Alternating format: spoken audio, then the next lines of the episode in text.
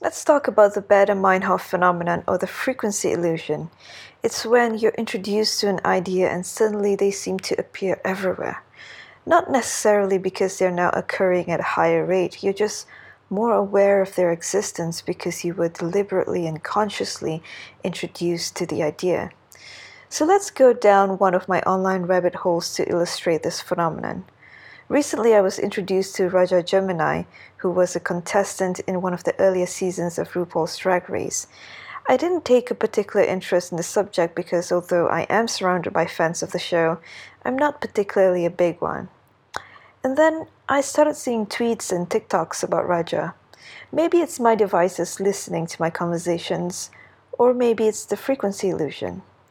The first TikTok was about indigenous representation on RuPaul's Drag Race and that Raja, who is of Minangkabau descent from Indonesia, who migrated to the US at a very young age, wore a Native American headgear, which was panned by the judges, by the way, rightfully so. But it was a tweet that caught my attention that mentioned that Raja is the nephew of the Islamic scholar Hamka. I've read some of Hamka's writings, which has contributed greatly to Islamic literature and Indonesian nationalism.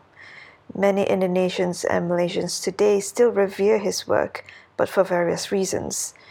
You see, it's hard to put him in a Eurocentric box of moderate, progressive, or conservative. For example, in 1973, he testified in court in support of Vivian Rubianti Iskandar's petition for legal recognition of her gender after her gender confirmation surgery. And she became the first trans person to be legally recognized by the Indonesian courts as their true gender. But on the other hand, he was also the head of the Indonesian Council of Ulama when it issued a fatwa in 1981 prohibiting Muslims from participating in celebrations of other religion, which was considered a direct challenge to the Indonesian government's policy to promote joint religious celebrations. The fatwa was later retracted and Hamka stepped down from his post. He died the same year, but now I wonder what would he have thought of his nephew competing and winning his season of RuPaul's Drag Race?